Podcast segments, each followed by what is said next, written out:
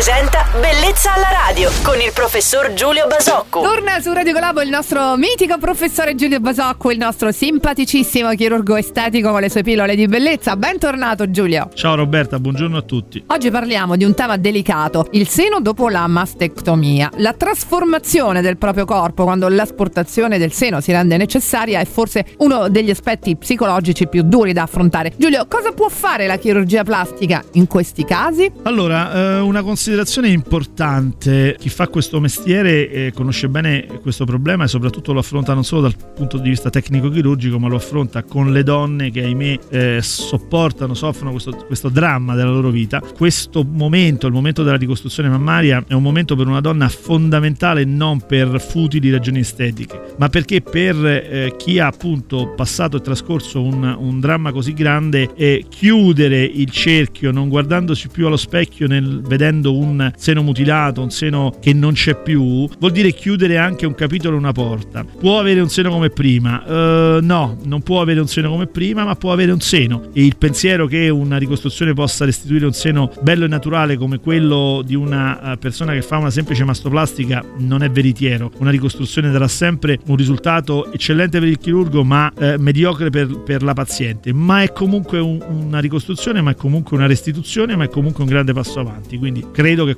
comunque sempre sia un intervento importantissimo. Grazie per aver chiarito alcuni aspetti di questo argomento davvero molto delicato. Bellezza alla radio torna domani alla stessa ora su Radio Globo con il nostro chirurgo estetico Giulio Basocco. Buon proseguimento di giornata. Ciao Giulio. Ciao Roberta, buona giornata a tutti. Bellezza alla radio.